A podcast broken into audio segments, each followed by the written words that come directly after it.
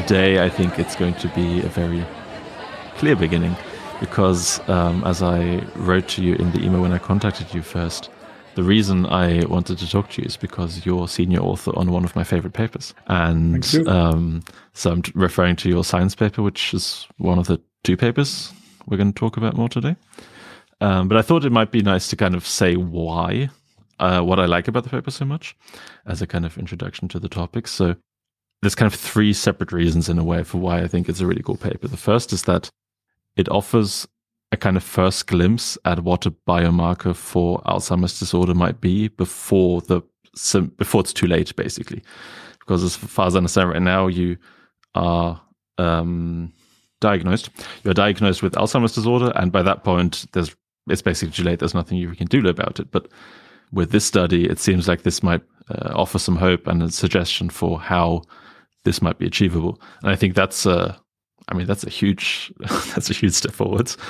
Um, the second thing for me is also, I mean, I work with neuroscience with humans and using fMRI.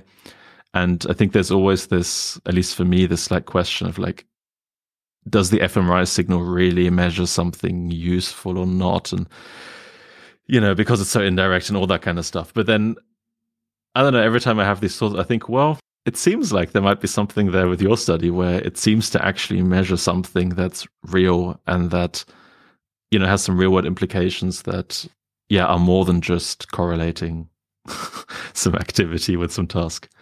And the the third reason is that i like that it's kind of it has this like main story uh, as in like the title is reduced grid cell performance in patients or not patients but in not patients yet. I mean that's the cool thing. But then there's all these like lots of I feel like more than in other papers, lots of additional analyses that really provide a much more nuanced picture about, okay, so you have this reduction in the activity, but the behavior or the, the, the, they don't seem to be worse at the task, but they're compensating for it. And this is explained by this. And then you have like kind of multiple things all in one paper. So I thought, yeah, that's why I think it's one of my favorite papers. Yeah, that's why I want to talk about it. Glad to hear about that. Glad to hear that. Yeah. So maybe yeah, maybe as a very basic kind of starting point, uh, how did the project get started? I mean, and how did, I mean, I, I, think you did, I'm not very familiar with the other stuff you've done. It seemed to be more related to memory or something. So how kind of did you go from oscillations and memory to um, this more kind of slightly more applied work? Um, yeah. Yeah, thanks. So um, that's a good question. So, uh, so actually, so at the time when when we started working at the paper, which was in I guess like 2000 2012, 2013, and then of course it took a while before it was published.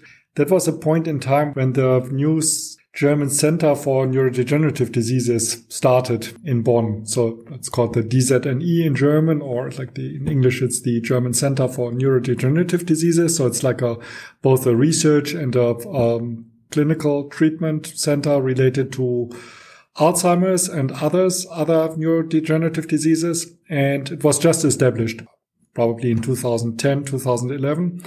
And um, I was happened to be in Bonn at that time at, a, at the Department of Epileptology, where I mainly did memory research, as you mentioned. So short-term memory, long-term memory, memory consolidation. And then I found this idea about this, this uh, center and the plans uh, very intriguing. And I actually applied for to become a PI in a junior research group uh, at that center about memory dysfunctions in neurodegenerative diseases, so in particular Alzheimer's disease.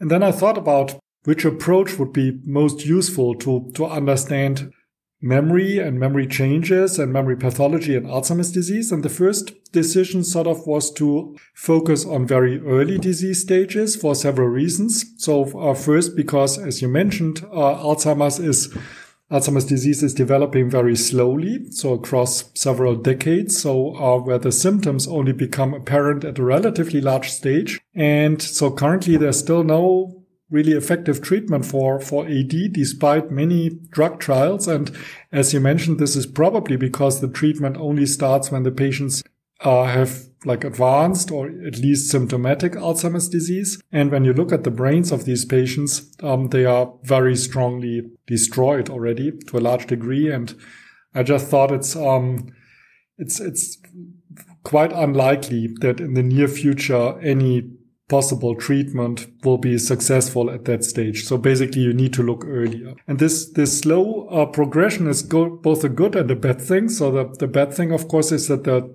the disease starts so early even. But the good thing is that if it is possible to find some either some biomarker or some cognitive marker uh, that is able to find these very early disease stages, then um, then you may identify patients or healthy participants still who are still in a who are already in a in a treatable uh, stage. So this was the first decision not to study uh, patients, but really healthy participants with a risk factor.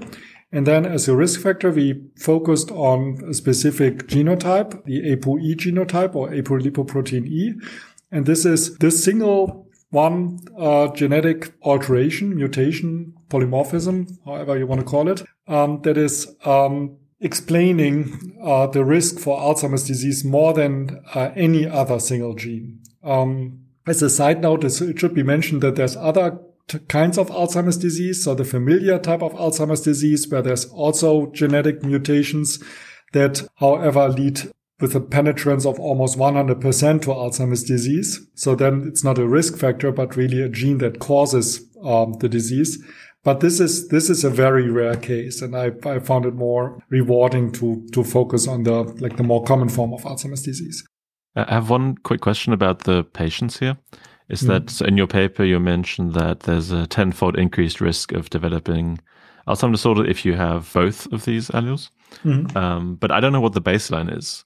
Uh, so is it like I mean I guess this is already maybe a fairly technical question, but my question was like what, what I was wondering when I read that was are how likely actually are they absolute in absolute terms to develop Alzheimer's disorders, and therefore how likely are you actually to have people in your study who yeah. yeah. So I, I, would need to, to look up the numbers uh, for, for Alzheimer's disease, but in the general population, the, the uh, risk of getting Alzheimer's disease changes with age. So at an age of about 65 is it's relatively low. It's a few percent. At an age of 75, it's already above 10%. And at 85, it's, I would guess roughly at about 20%, but I, I would need to look up these numbers. Okay. So, so it's like a threefold increase is clinically relevant. And this is also one of the reasons why, uh, when we uh, recruited the participants, the entire um, study would be completely double blind. So we would not look up whether a particular person um, whom we scanned was a risk carrier or not. So we couldn't tell. We only looked that up after all the data had been uh, collected and had been fully pseudonymized. And also there were some participants who, who asked us whether we could tell them. And um, we had a long discussion with the IRB in, in Bonn at that case, uh, at that time. And um, the institutional review board told us that we would not be allowed even if the participant would be interested to look that up, because this is information that can be psychologically very distressing because you know that you have a clinically relevant risk factor for Alzheimer's disease, which is currently not really treatable. So that's yeah, why, yeah. why it was fully double blind. But wait, just okay, just a, a, quick question here again, because what I assumed what happened was is that you, I, I don't know, because uh, somehow I assumed uh, the recruitment of these participants worked something like I don't know, you had people with Alzheimer's, and because it's a genetic thing, you can recruit the children or something or something like that. So I assume they already knew this, but this was just general population, and then you gave them a DNA sampling. These were just students. So basically, oh, what we did okay. was to to go to the to the big lectures uh, at Bonn University. Um, so there's some lectures with hundreds of students, and then I asked the the, the faculty member who was giving the lecture lecture whether I could have a like a two minute slot at the end of the lecture and tell about the study, and uh, ask whether there would be some some volunteers who would uh, be interested in in potentially participating. And then afterwards, we were standing outside with some students and colleagues outside of the lecture hall and would genotype as many participants as possibly as possible. And then from this large database of more than a thousand participants, we uh, randomly selected risk carriers and non-risk carriers and, and invited them. But when a given person arrived at the lab, we wouldn't know whether this was a risk carrier or not. Okay. Okay. Yeah. So this this was like the, the basic setup. So we we decided to to look at young participants and we decided at to look at ApoE uh, for risk carriers. And uh, looking at young participants also uh, had the benefit that we could do this relatively long and demanding fMRI study. So this would not be possible with an Alzheimer's patient. It probably also wouldn't be possible with someone suffering from mild cognitive impairment. And maybe, uh, maybe it would be possible, but it would be very demanding and difficult to do, um, even in the average healthy 70 years old, because these, for elderly people, it's more difficult to lie still in the scanner without moving a few millimeters for more than an hour and doing the virtual reality paradigm. I mean, just because of like back, back problems and so on. So we, we could do this like relatively complex paradigm in, um, in young participants. And then, then we thought which, which paradigm should we do and which area should we target? And we relatively early decided to, to focus on the entorhinal cortex, which is one of the most uh, one of one of the brain areas that is affected earliest in Alzheimer's disease. There's some neuropathological studies that is that suggests that it's even the first area to be affected. Um, and the entorhinal cortex is an an input zone to the hippocampus, and whereas the hippocampus is extremely well characterized, it's maybe the the, the best characterized brain region in both rodents and and humans. Um, this is not necessarily the case for, for the entorhinal cortex, in particular with regard to memory. There's many studies on the division of labor between the hippocampus and the neocortex, and also between the hippocampus and another adjacent uh, area, the perirhinal cortex, suggesting that the hippocampus is more doing relational memory, associative memory, recollection based memory, and the perirhinal cortex is doing item based memory, so other kinds of memory.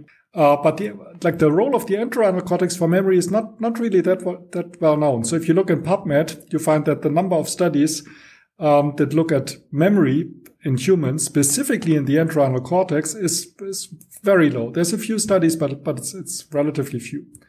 So then we thought of alternatives and so other cognitive processes. And at that time, the, uh, like one of the most investigated uh, research areas in with regard to medial temporal lobe were the grid cells that were just discovered in 2004, 2005 in the Mosers uh, lab.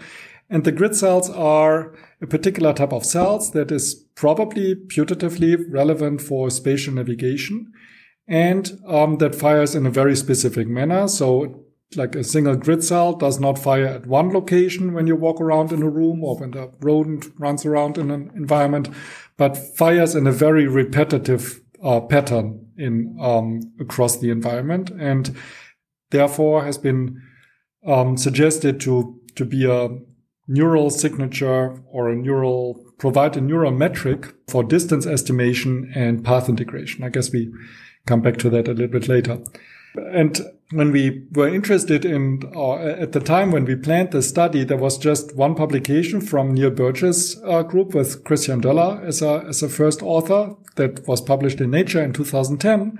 And that suggested that the grid cells could be measured, could be studied non-invasively using functional MRI. So I knew Christian uh, from previous uh, meetings and uh, contacted him and asked him whether he would be interested uh, in sharing his paradigm to apply it in the genotype participants and test whether the genotype participants with a genetic risk for Alzheimer's disease would show any dysfunction at the level of this network fMRI pattern of grid cells in entorhinal cortex. And, and he agreed and uh, sent us the paradigm. And uh, then we we scanned the risk carriers and non-risk carriers. So, so that was basically the how the study developed. That's really interesting. Somehow, yeah, it's fun. I, I never realized that there wasn't much research on memory and the entorhinal cortex. I mean, I guess I never, I was never particularly interested in memory per se. So I've, you know, I've had like, lect- I did psychology and cognitive neuroscience in my bachelor's and master's. So, you know, I've, I've heard about these things, but it never occurred to, uh, yeah, it's right. The memory research is always about the hippocampus. It's never about um, entorhinal cortex. And for me, just because I, um, in particular, I took um, I did my master's um, at UCL and took Neil course with Caswell Barry. They taught a course on neurocomputations. So that was all about memory and the hippocampus and entorhinal cortex and grid cells and places like and it never occurred to me that it's right. The entorhinal cortex was only really mentioned in relation to grid cells. Yeah. Um, yeah, I didn't realize it was that specific. Yeah. I think it's still an an area for uh, for research. So I think it would be would still be interesting to uh, try to elucidate and investigate the the function specifically of the entorhinal cortex for for memory. It's not not yeah. an area that I'm that I'm currently working on, but I think it's it's still a, still a bit of an open question. Yeah, and and the I mean I talked to Kate Jeffery on the podcast, uh, also a little bit about kind of how this was discovered because she recorded entorhinal cortex grid cells in like in the 90s, early like mid 90s, but didn't realize she was doing that mm-hmm. uh, because the box, the arena wasn't big enough. Basically, it wasn't enough to see the pattern. And I think she also said like it's it's kind of it was the obvious place to look at where place cells get their firing from, just because it's one synapse away from it. But mm-hmm yeah, like that's it. It's just basically yeah. like you just go like, well, where does it get its signal from? Let's look at that place. But huh, okay, I, yeah, I never realized that entorhinal cortex wasn't as well known as the hippocampus. But now that you say it, it's yeah, kind of obvious. yeah. Um, do you maybe want to outline then? Uh, I guess we've been kind of talking about the study without actually saying what you did and found. Yeah, just a brief summary of that.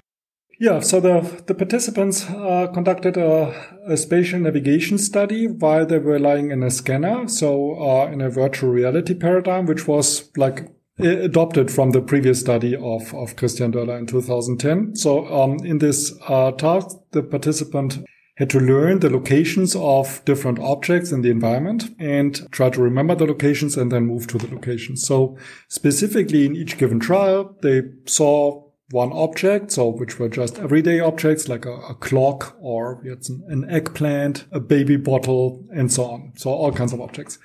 And um, there were eight objects in total, and each of the objects was initially shown at one of the locations in the environment, and the participant was asked to go there, to move there with some button presses a, on a keypad. So then in each trial, they saw one of the objects, so let's say the uh, eggplant, and they moved to a location in the in the arena in the virtual arena where they believed the eggplant was actually located and then they pressed the button and at the beginning with these eight objects it's it's terribly complicated so the participants essentially perform a chains so they just place it somewhere but then after placing it they see the correct location in each trial so they can then go to the correct location of of the eggplant and re-encode or again learn where the eggplant belongs. And then in the next trial, there was another object and so on. So across the entire experiment, which took more than an hour, they saw each object more than a hundred times. So uh, you can nicely see how the performance improves uh, for the objects, whereas at the beginning, the participants are very bad. They get better and better um, across the um, paradigm. So what this gives you is a measure of um, spatial memory, which is the inverse of the drop error. So the further away in a given trial the participant drop an object, the larger the drop error and the worse the memory. And this improves across the uh, paradigm. At the same time, what you can record is how the participants are moving in the arena and in particular in which direction they are moving. And then with a very elegant analysis, you can test whether there's higher activity in the higher bold responses uh, in the entorhinal cortex during movements in one of six different preferred directions, which refer to the main orientations of the grid cells, as compared to the directions in between. So basically what you do is identify a hexadirectional modulation of the bold response in the entorhinal cortex as a function of movement direction. So it's a bit of a complicated analysis, but it has been replicated many times now and uh, seems to be a, quite a robust finding. Yeah, I, I haven't mentioned it yet, but I always put the references for the papers we discuss in the description of the episode. So uh, if you want to know more about that, I guess the best place is probably just to read the Döller paper from 2010. Absolutely, yeah. So, um, so then our main hypothesis was that, uh, I mean, first of all, we could replicate the uh, the uh, the finding from Christian Döller because the our 2015 paper was the first to like try again um, their analysis algorithm. And then second, uh, we hypothesized that the grid cell-like representations were reduced in the entorhinal cortex.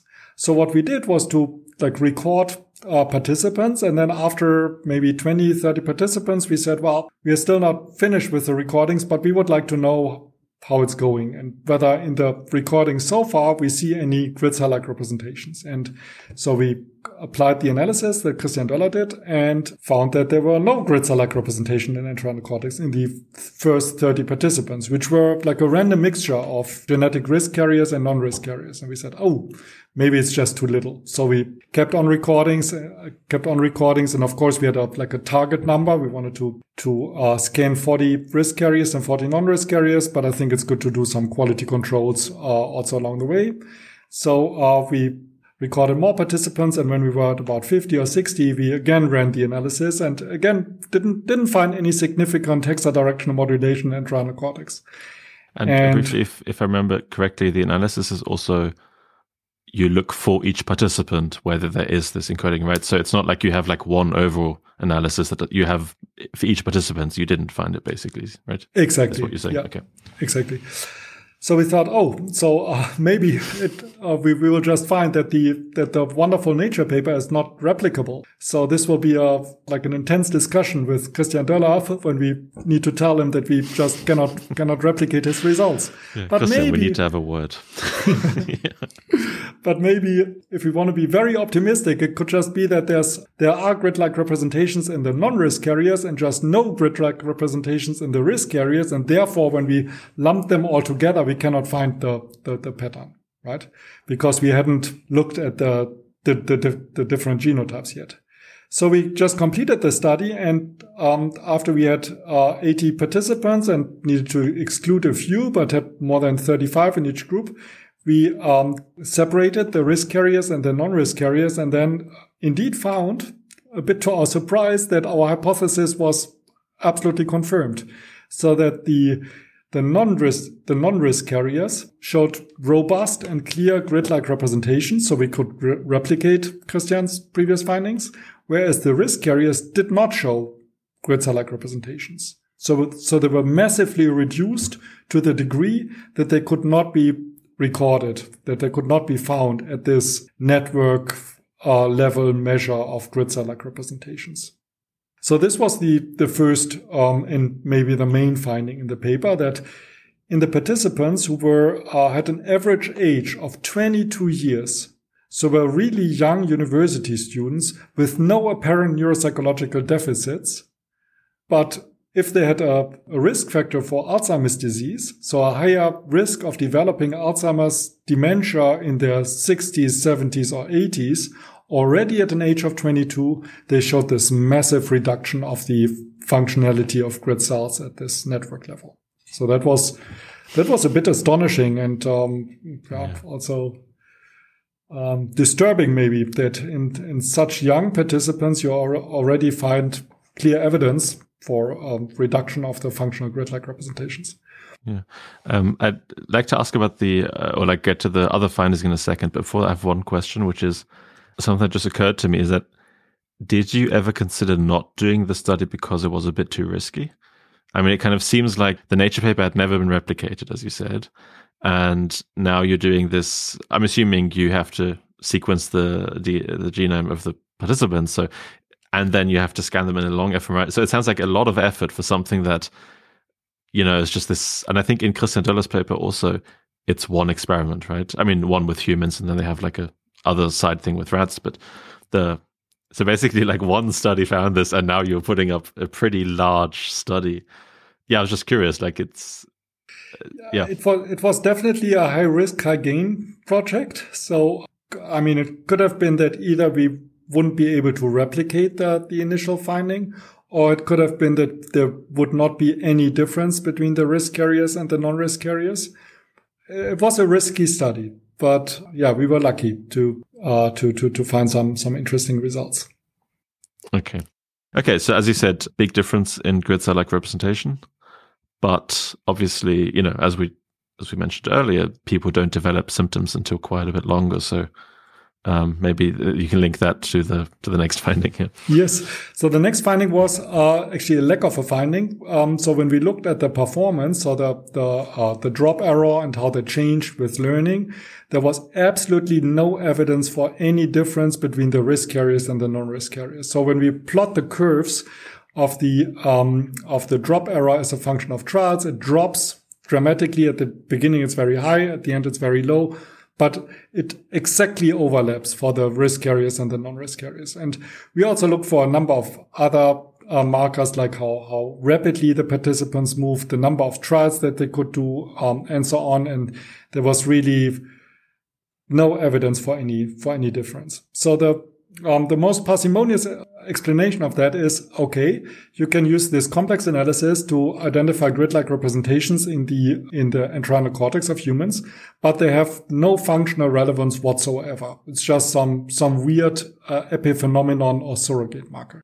So next we tried a little bit harder and uh, conducted a multiple linear regression analysis in which we took multiple different factors into account that may explain together conjointly the inter-individual variance in performance. So in addition to, to the grid-like representations, we considered um, the, the genotype. So uh, whether a participant was an ApoE4 or non-ApoE4 carrier, whether the participant would be male or female, whether the participant would be a little bit older or younger, and then we did a few additional control analyses in which we uh, included some other factors, but these were the main predictors. Actual predictors of what? What's the uh, predictors of individual performance? So okay, of performance, the summed yeah. drop yeah. error across all trials. Yep. And in this multiple linear regression analysis, we indeed found. Uh, so first of all, the the um, genotype by itself did not predict performance. The male participants were substantially better than the female participants. We hadn't explicitly looked at that, but this was uh, also a finding that was consistent with some previous studies, like showing better spatial navigation performance in a number of uh, different. It also um, came out in the seaQuest study, right? I think I saw something. Yes, it's yeah. a it's a it's a like a recurring finding. We also found that in a number of follow up studies. So it yeah. just seems to be that the male participants are doing better than females in many uh, navigation uh, experiments. The third finding was that the those participants who were a little bit younger were doing better than those who were a little bit older. And interestingly, then the uh, grid-like representations in a given participants did predict significantly the performance. So those participants who had better grid-like representations, more pronounced grid-like representations, also had a better performance. So then we thought, wait a minute, this doesn't really fit together. So on the one hand, we have the genotype effect. So the, the risk carriers have reduced grid-like representations. The reduced grid-like representations predict performance, but the, the risk carriers do not perform worse. How is that possible? And then we thought, well, maybe it is because the risk carriers use some compensatory other brain system to do the task. And an obvious candidate is to look at the hippocampus, right? Because uh, of the uh, place cells and the known, well-known role of the hippocampus for, for spatial navigation. So we, we just took an overall sum measure of hippocampal activity during the task, task-related hippocampal activity, and tested whether this differed depending on whether a participant had more pronounced grid-like representations or reduced like reduced grid-like representations. And we found indeed that, that there was a negative correlation. Participants who had more pronounced grid-like representations had relatively lower hippocampal activity as compared to those who had reduced grid-like representations.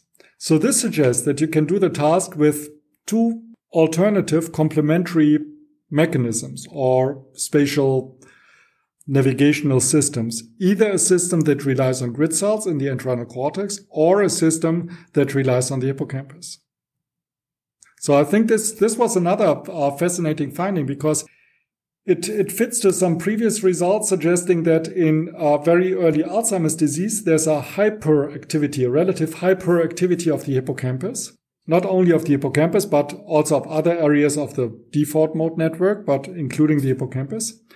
And this may actually be uh, functionally and pathologically relevant because there's evidence from rodents which shows that rodents who have a permanent hyperactivity of a default mode network aggregate more amyloid as the main pathological marker of Alzheimer's disease in this area, which in turn then leads to a stronger progression of the disease.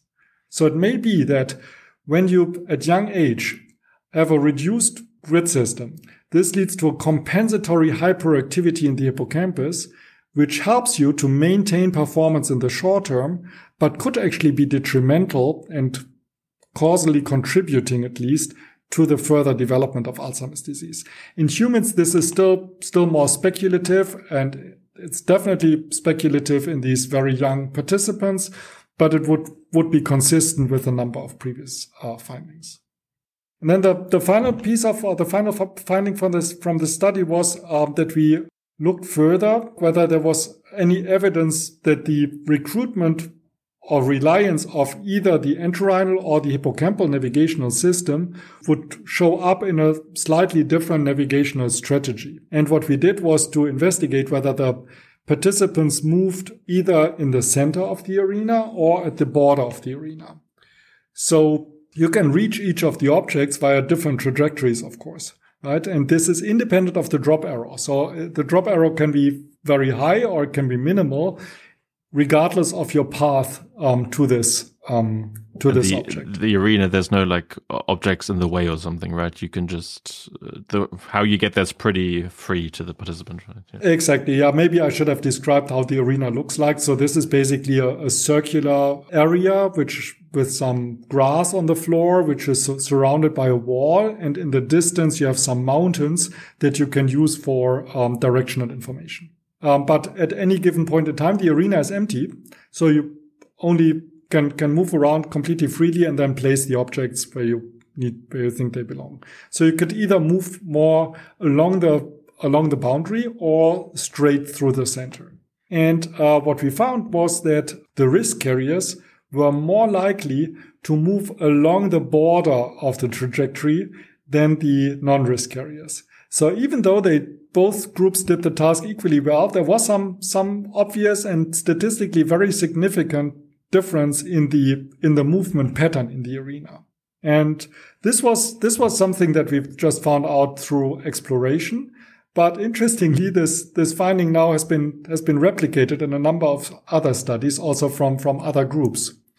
Um, so, for example, in the Sea Hero Quest, they also found that APOE4 carriers, so genetic risk carriers, moved more towards the boundary, which was which in the in the Sea Hero Quest uh, consists of the like the, the, the land part of this uh, paradigm, than uh, than the non-risk carriers. So it seems to be uh, like a common phenotype of APOE4 carriers that they tend to move closer to boundaries.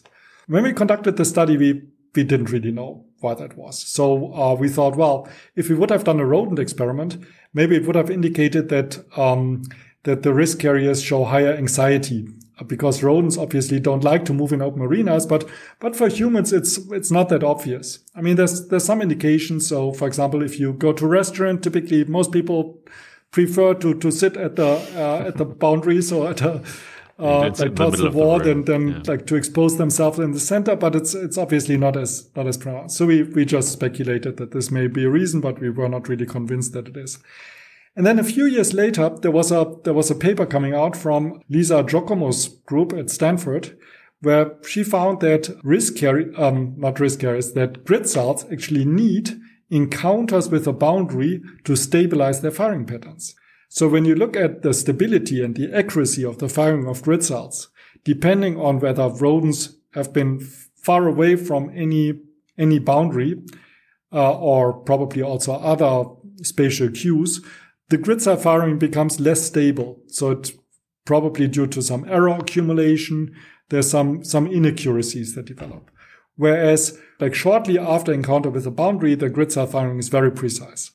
So obviously this, this didn't really work on the risk carriers, right? Because they, they moved close to the boundary, but, but still their, their grid cell pattern was, was quite inaccurate. So we, we, our, our current interpretation is that this is actually an attempt to try to stabilize the, the grid pattern, but it's it's not it's it's not it's not effective in the in the risk carriers.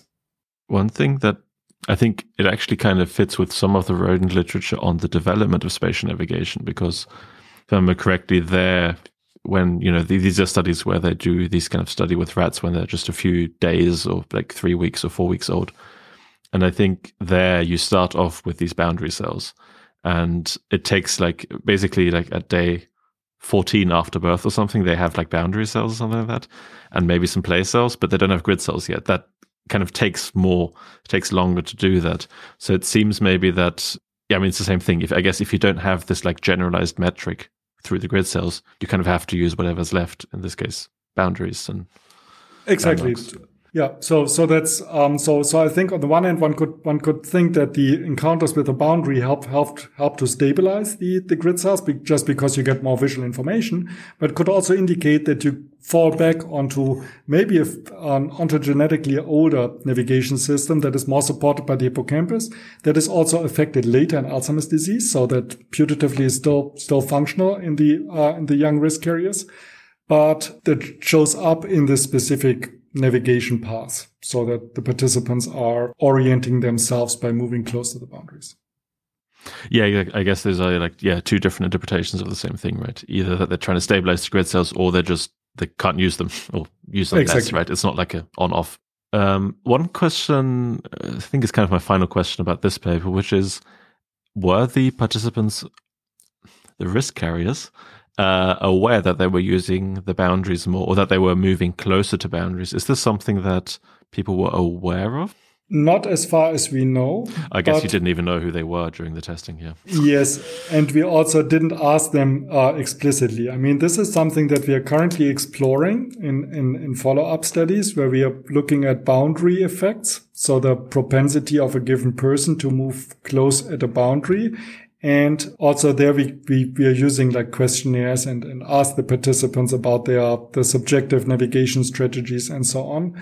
But in that study, it was basically an exploratory analysis that we did after the data collection had been, had been completed just to explain this apparent just to explain how the, this finding that, that the participants seem to rely either on one or the other navigation system, so either the grid cell system or the hippocampus, um, and test whether this was somehow reflected in navigational strategies. But it was very exploratory, and my my guess would be that the participants wouldn't notice.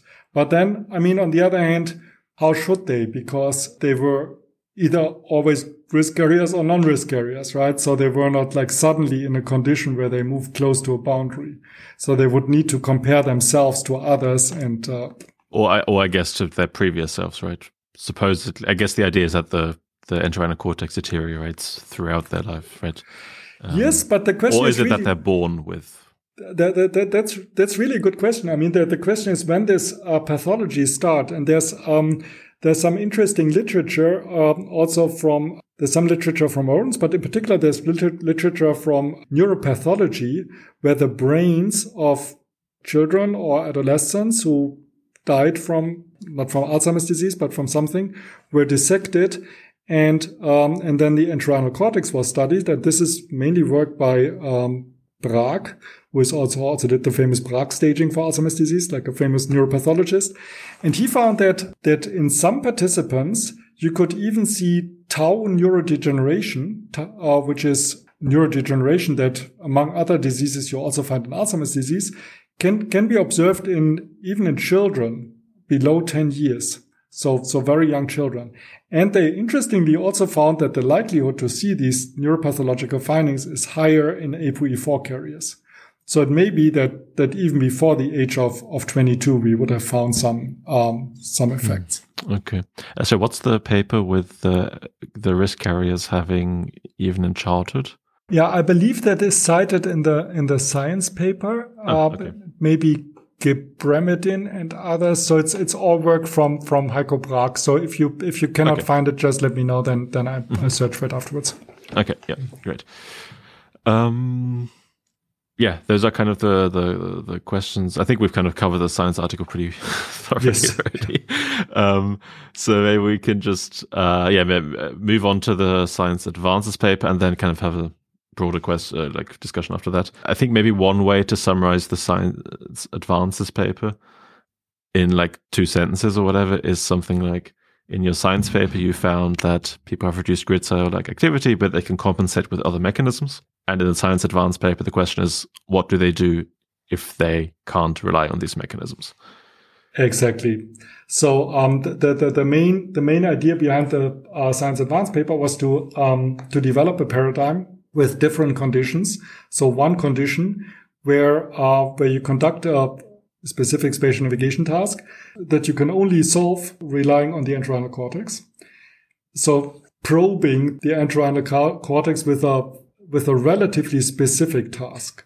So not the spatial learning task that we did before that, that is known to rely on a variety of different navigational systems.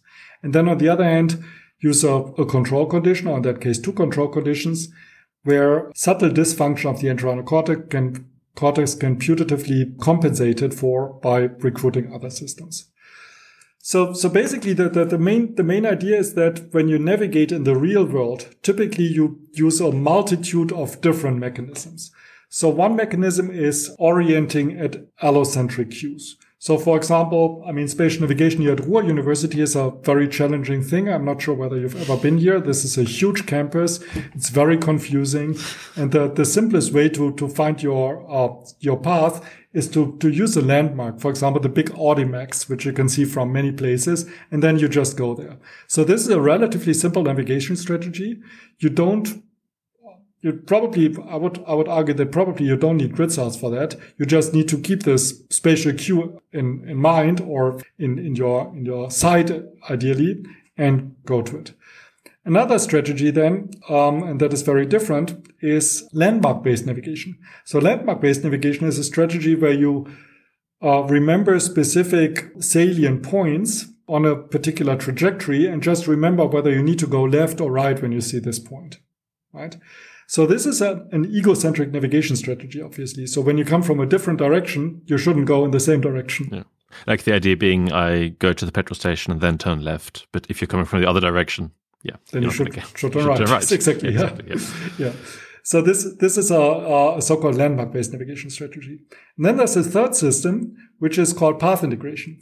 And path integration means that you basically estimate the distance that you travel and the direction in which you're traveling, and um, then use this information to, to find a path. So this this uh, strategy is um, can be used. So the advantage of this strategy is that it can be used in the absence of most other sensory cues. So for example, my, my main example is always when you when you're in a hotel room and at night you need to you want to go to the bathroom and it's completely dark so you don't don't see anything. Then you try to remember in which direction to go and you know okay it's about like four meters to go to the to the door. So you you're more or less able to find your way unless there's something standing in your way right? So and this this is a, a strategy where basically you you estimate the distance uh, to the door and the direction and this and you rely on path integration. If you can see maybe, the door you don't need that yeah, or maybe one example. I don't know whether this is true, uh, but it seems like it might be. Um, if you're uh, in prehistoric t- or before GPS and that kind of stuff, if you were uh, at sea, then you'd probably calculate your speed uh, and with a compass your direction, and then you kind of calculate where you are exactly. that kind of idea, right? Yeah, just yeah, so, you know, not yeah. that conscious. Yeah, yeah. So that's that's like for for a little bit larger distances than hotel rooms, uh, and and this is this is another very good example for for path integration. Uh, another example is when you're um, when you're doing a hike in an unknown environment and uh, like go for a while and then think, well, now it's now it's time to go home. So basically, what you need to do is like remember how far you went and, and into which direction, and then then you try to find back your your uh, initial location. Yeah, that's what I tried to do last weekend because I moved to like a new place and there's kind of not mountains is a big word. It's more like a large hill, but uh, through the woods. And I thought, you know, classic cognitive map. I thought I knew a shortcut. I, I asked someone whether I was whether I was going the right direction. I was going the complete opposite direction of where I should have gone. Apparently, yeah, that yeah. didn't work in that case. I know the situation, and I think it's actually it's actually relevant because path integration is a pretty poor navigation strategy.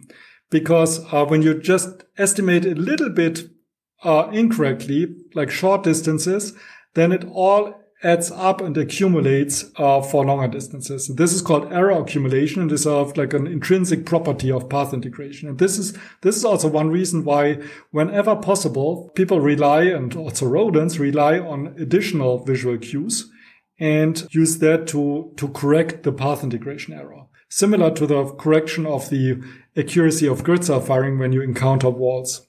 Right. So it's a, yeah. I think it's the same mechanism.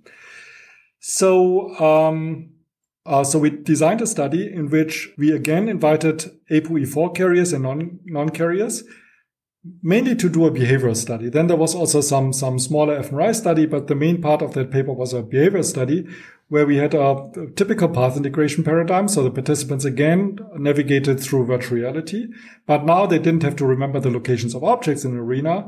They just started from one location, from an empty basket in that case, and then went uh, to a series of trees to find one tree that contained an apple. That's why we called it the apple game. It's actually Lukas Kunz who uh, is the first author of that study and designed the paradigm who came up with the name. So he should be credited for that. And uh, after finding the apple, what should you do with that? Bring it back to the basket. So basically, um, it's an I would I would guess like um, reasonably realistic, naturalistic paradigm, where then with the apple, the participant should find the location of the initial basket. And again, you have a drop error, which is the inaccuracy in a given trial between the, so the distance between the location where the people believe the basket is and the actual location of the basket. So now this is um, done in three different environments. In one environment, this is the most difficult. The participant only see a grassy plain. So they can only look at the visual flow during movement along this arena or space. There's no really no boundary and no, no distal cues to try to uh, orient themselves and estimate the distances. And then there's two other conditions, either a condition with a, with a wall that provides some, some additional information or a third condition with a local landmark. So which you can also use for orientation. And what we found was that the APOE4 carriers were specifically impaired and only impaired in the task where they had only to rely on the visual cues. Whereas in the two other conditions, with the landmark and with the boundary, they were not impaired as compared to the, to the controls. So this suggests indeed that when you are in a situation when you can only rely on, on path integration, so only on the grid cell system, then the APOE4 carriers are worse. But as soon as they can use some compensatory, compensatory system, they are at par with the, with the controls. This was a, this was a, a relatively large scale study. So this was a, done in the so-called Apple Game Consortium. So it's a number of, uh, of groups in, um, in Spain, Italy, Germany, and Belgium, who each recruited participants, genotyped them, and then had them done the, the experiments, and was also not only in young students, but also in, in uh, like towards, like, I think starting from 20 to 75 years, so across the entire age range. Yeah, showing that, that the APOE4 has a very specific detrimental effect on, on path integration. Yeah, yeah, it's really cool. I mean, in, in a, it seems to me in a way it's like a it's a specification of uh, of uh, something you believed or not believed I found, but like something of an interpretation of the um, science paper, right? Exactly. Yes. Yeah. Does this? I'm wondering. Does so? We just mentioned earlier that the, the compensation in the science paper through move through moving closer to boundaries, uh, as we just mentioned, there's at least two possible interpretations. One is they use this to uh, anchor the grid cell system to help it, and the other is just they just use a different system altogether. Does this paper say anything about that? Yeah, so uh, the, the, the, the finding is a little bit different, but what we found in the landmark condition in particular is that the risk carriers moved closer to the landmark when they brought the apple back from the tree with apples to the to the basket. So this suggests that they again stick more to a salient visual cue in order to do the path integration task. So in this in this in this condition, they are not worse than the than the non-risk carriers, but it again suggests that they they tend to uh, rely more on on additional visual cues. Uh, so oh, I don't know whether you have anything uh, like more to say about this study. I kind of no, I think I think that's the main finding. I mean, I also think it's interesting because it really shows that like that there's some very specific cognitive paradigm in, in which you can see dysfunction of APOE4 carriers, which we didn't find in the previous study. So it, it may pave the way to, to very sensitive neuropsychological tests to find early dysfunction. Yeah, I mean, I, exactly. So, I mean, I want to slightly broaden out now kind of the discussion. Uh, maybe we can do like the application to clinical research in a second. Uh, before that, so one thing I'm really interested in in this space is the idea of these abstract cognitive maps, and that the entire system is also used for that. I mean, I talked quite a bit with Jacob about this, um, Jacob uh, Bellmund, and uh, I, I, don't know whether I'm per se going to do research on this, but this is something I'm very interested in, and I'm just curious. So, I mean, maybe to summarize that in like a few seconds, is the the idea is that okay, so this place cell, grid cell, this whole thing we've been talking about all of that has been initially found or was initially found in spatial navigation context.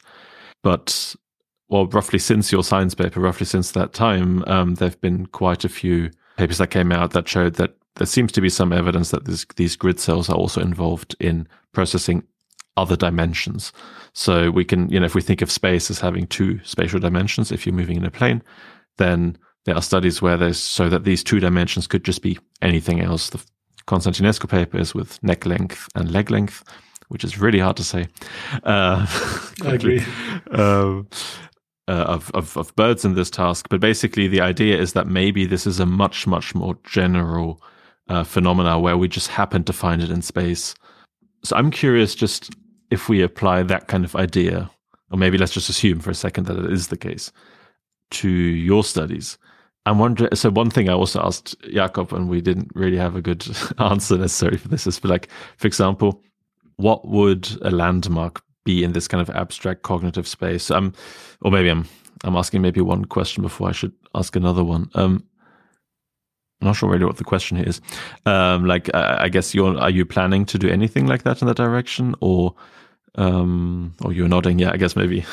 Yes. So uh, I find the I found the, the Constantinescu study very intriguing. And I think it, it filled in a way like a gap in the theory about the medial temporal lobe, so entorhinal cortex and hippocampus for cognitive functions in general.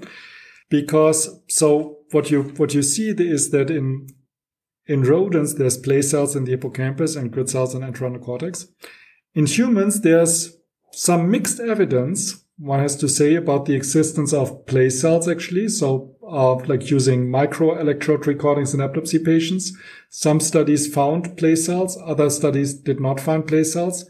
There's some empirical reasons why it's maybe unlikely to find anything like a place cell like representation in fMRI because adjacent place cells are do not show any topography. So if you average across a larger voxel, probably you cannot yeah. decode any any specific uh, locations although some other studies suggest that actually it may be possible. So it's, a, it's an ongoing discussion.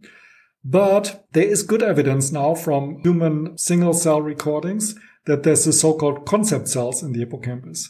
So which are mm-hmm. like the, right. the famous Jennifer Aniston cell or yeah. uh, Luke Skywalker cells or whatever, which code in a perceptually to, to perceptually invariant concepts like like particular people. So then this suggests that uh, you have cells in the hippocampus which represent a point in either physical space or conceptual space. Whereas you have cells in the entorhinal cortex that provide a distance metric. So that code various different locations in physical space. So does this also occur in concept uh, space? And this is, uh, I think, exactly what the Constantinescu paper suggests, that actually uh, you have these two different types of uh, representations, either uh, like a metric uh, representation of distances, of both physical distances or conceptual distances in your entorhinal cortex, and a very specific um, representation of individual points in either conceptual space or physical space in the hippocampus.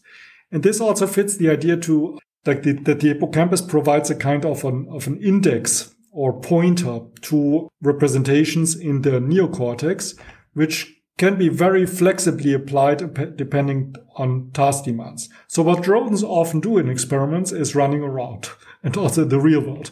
So um, it's obvious or it's quite maybe no surprise that actually what you find in the hippocampus is representations of specific locations because they're running around. What humans often do is reasoning, making comparisons between concepts.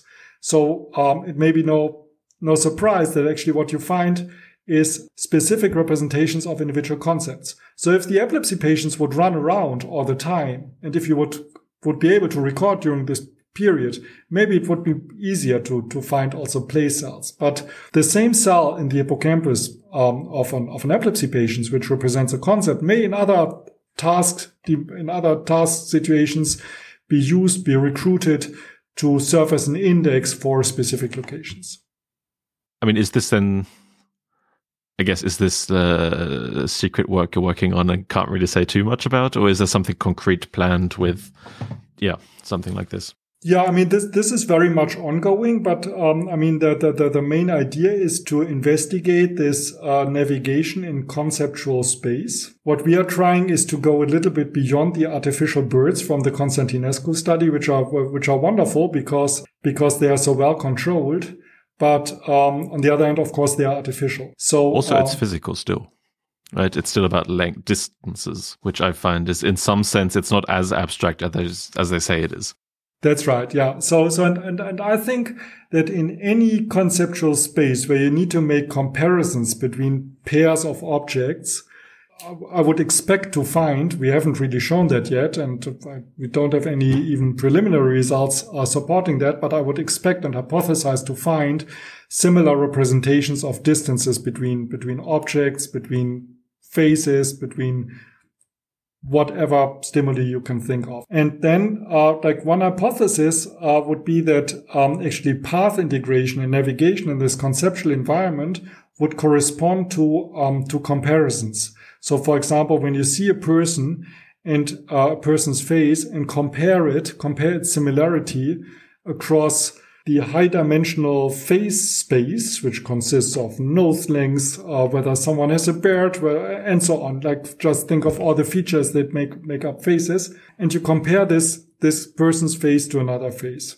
Or you compare two different objects. Or maybe you even compare, um, in social space. There's a number of papers about that now. Like two people in terms of their approachability or, or other, other social dimensions. So whether you like them, whether you don't like them and so on. So, uh, so I guess this, this navigation and the distance estimation in, uh, in this conceptual space just, just probably, uh, it's my hypothesis would reflect similarity judgments in any space. Mm-hmm. Yeah, it's really interesting. I mean, I'm particularly interested in this kind of social aspects because I do kind of social interactions and that kind of stuff. Not, there's nothing like basically I have like one fMRI study left in my PhD, and we're not sure whether we're going to do grid cells with that or not with the social stuff. You should. Yeah, that's a yeah. I mean, yeah. The problem is kind of that for the stuff I have studied to make it like fit also into the stuff I've done before. No one has done this with, you know, so it it would um the or rather kind of study one would be to establish whether this is a thing in this way I'm doing it at all. And step two would be what I'm actually interested in doing. But that's kind of what I will be figuring out, figuring mm. out the, in the next few months. Um, basically, the the thing that I also discussed with Jacob was this question of how far can you translate the the physical findings into these abstract conceptual stuff, or to what extent something is specific to space. But uh, you'd you'd think that there is something like you know landmark based navigation in the sense of in this case as you mentioned comparing it to something you already know or yeah i mean i agree it's still it's still a bit of an open question what a landmark in conceptual space is what boundaries on conceptual space are and so on yeah, yeah. so uh, i guess one possibility for a landmark would be um, like something like a prototype right like a prototypical representation of let's say a, a particular object right? So when you when you close your eyes and think of a let's say let's say a beer, it's getting late, and uh, then then something something comes into your mind. So this is a prototype of a beer, and then when you're comparing two other beers, you you may compare them with regard to your prototype, right? So, yeah, yeah. Um, so when you see some bottle and are asked uh, to judge how, how typical, for example, it is uh, of a beer bottle, then you compare it to your prototype of a beer. So this, this may be something like a, like a landmark based navigation. And boundaries, I, guess, would, would may reflect the boundaries of, uh, like between concepts, which are maybe not, also not, not very easy to define, but there's, there's probably some, some boundaries where some, some objects where you wonder whether this is a glass or a cup, for example right? So um, there's a prototypical glass, yeah. there's a prototypical cup, and there's like some things which are somewhere in between at the boundaries between them. Like a cup made out of glass or something. Yeah, exactly. yeah. Uh, yeah, I mean, yeah, I guess we're not we're not going to get a definitive answer today, but it's, No, it's something. I find really interesting. Yeah. Um, but okay, I guess we've we've got maybe like ten minutes left, so shall we maybe move towards the kind of clinical applications? Um, uh, whilst I was, uh, well, at the same time that I was inviting you um, onto the podcast, I was uh, by pure coincidence reading Brave New World Revisited by Hu- Aldous Huxley, and there was a quote in there that happened to fit, I think, perfectly. I guess I'll just read the quote. The quote is Pure science does not remain pure indefinitely. Sooner or later, it is apt to turn into applied science and finally into technology. And it seems to me, I mean, you know, that's this is also kind of what I found so exciting about your paper. That so we had the basic science with John O'Keefe just, you know, putting a more or less randomly an electrode into hippocampus and letting rats run around, and then forty years later we have the beginning of clinical applications, right?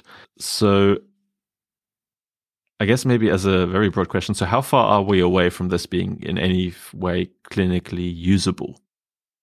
So, very good question, of course. So, um, Predicting the future is, of course, always easy. so, um, so one caveat, of course, is that it's, I think, quite unlikely that you can like, or what you cannot do is just take the, the paradigm, the, the spatial navigation paradigm, also the Apple game, and test 60 or 70 years old in a scanner in order to see whether they have some alterations of their grid pattern.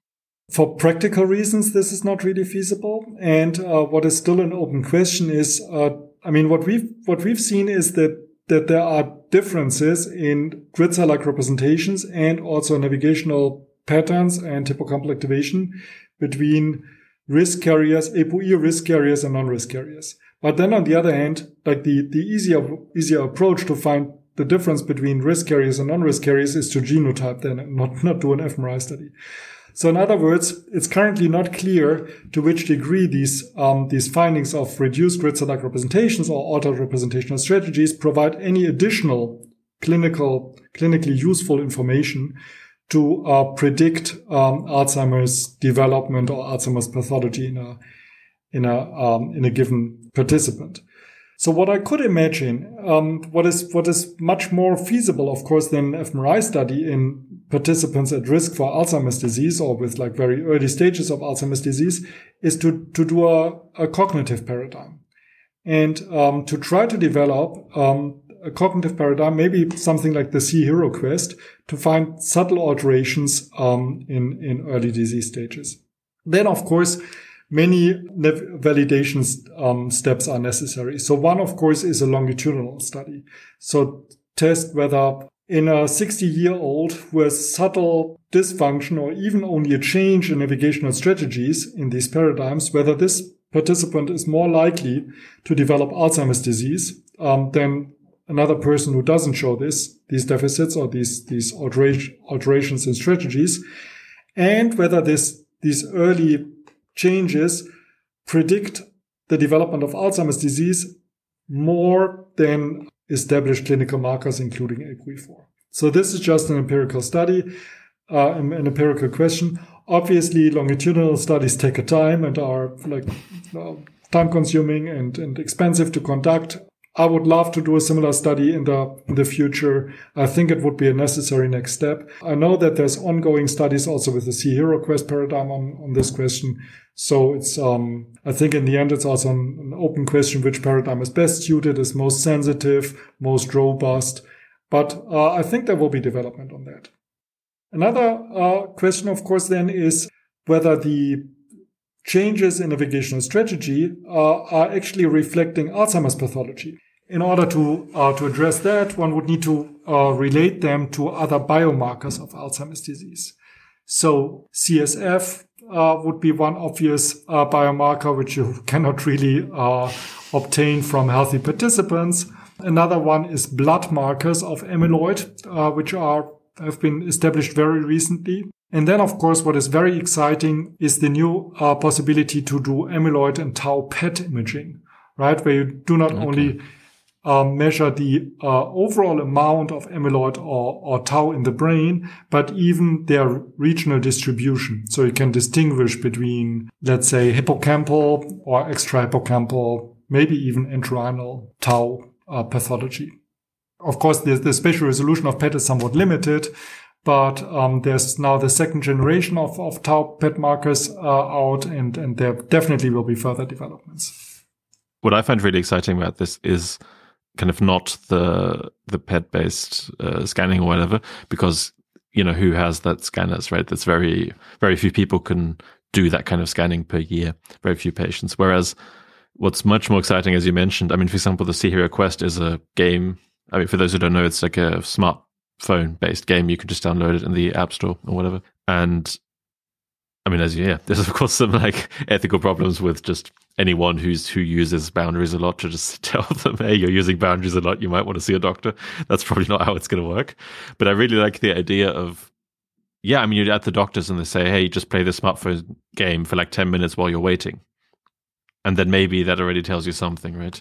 Yeah, exactly. So uh, I think this this is a, a likely development, and uh, I mean, for me, what is so uh, fascinating about this this research direction is that you can draw a line between, on the one hand, very applicable methods like apps or behavioral paradigms on a laptop, even which are relatively easy to conduct in, in, larger populations. So in the Apple game study, we had more than 300 participants who conducted the paradigm on the one hand, and then the possibility to, to do the same uh, experiment in the scanner and look at the BOLD responses. Then what we also did, what we didn't talk about, uh, is the same, run the same paradigm in intracranial EEG in epilepsy patients so that you could look at the electrophysiological pattern um, in, in entorhinal cortex and, and hippocampus. Um, you could even look at the single cell pattern in, in some epilepsy patients who have microwires implanted. And then you can see whether any changes in a, in a given person are related to, um, to tau pathology or, or amyloid pathology. So this, this obviously will not be done in a single study. So you will not have like an epilepsy patient who, uh, who yeah, afterwards does a tau PET, but um, That's a big study here. But but but basically, you can combine these different angles and these different pieces of evidence, and then uh, try to develop paradigms that are very sensitive and very specific and easy to run, which may allow you to increase the prediction, the predictability of Alzheimer's disease in a given person, and at the same time, you can validate the same paradigms by looking at grid cell-like representations in fMRI, single cell activity and intracranial EEG oscillations in epilepsy patients, and amyloid and tau PET and other biomarkers in uh, various individuals. Mm-hmm. Um, final question. Uh, so, if I understand it correctly, you got a consolidated grant from the ERC to work on this, right? On this kind of research area. Can you say kind of what's that was fairly recently, right? Um, so yeah, kind of what's what's the plan there? What yeah, what's the rough direction you want to go down uh, with this research? Yeah, I mean, uh, in in just one sentence, exactly what I just suggested. So okay. so uh, like trying to understand how behavioral alterations are related across paradigms, how they relate to fMRI, grid cell-like representations, to electrophysiological signatures of grid cell-like representations and grid cells in, in humans, and to Alzheimer's pathology. And that's in physical space or also abstract cognitive space? That's in, in different spaces, including conceptual okay. space. Okay, cool. Um, so I don't know whether there's anything else, any final words you want to say. Otherwise, I'll stop recording. I don't have like a formal ending. Um, yeah, well, I, I, don't know. I mean, a few years ago there was a, a so-called grid cell meeting in uh, London. Um, I'm not sure whether you participated in that as well. Uh, where the, the different lines of direction of, of grid cell research came together. So in addition to what we talked about, of course, all the, the uh, rodent uh, research, the really fascinating research in bats from Nachum Ulanovsky's lab, and also the modeling.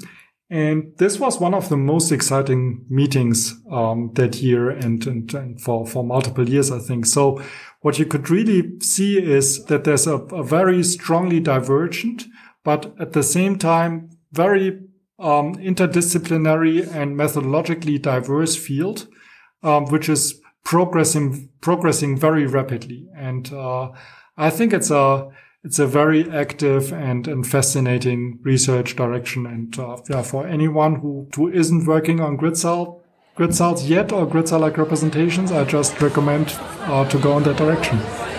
okay, cool.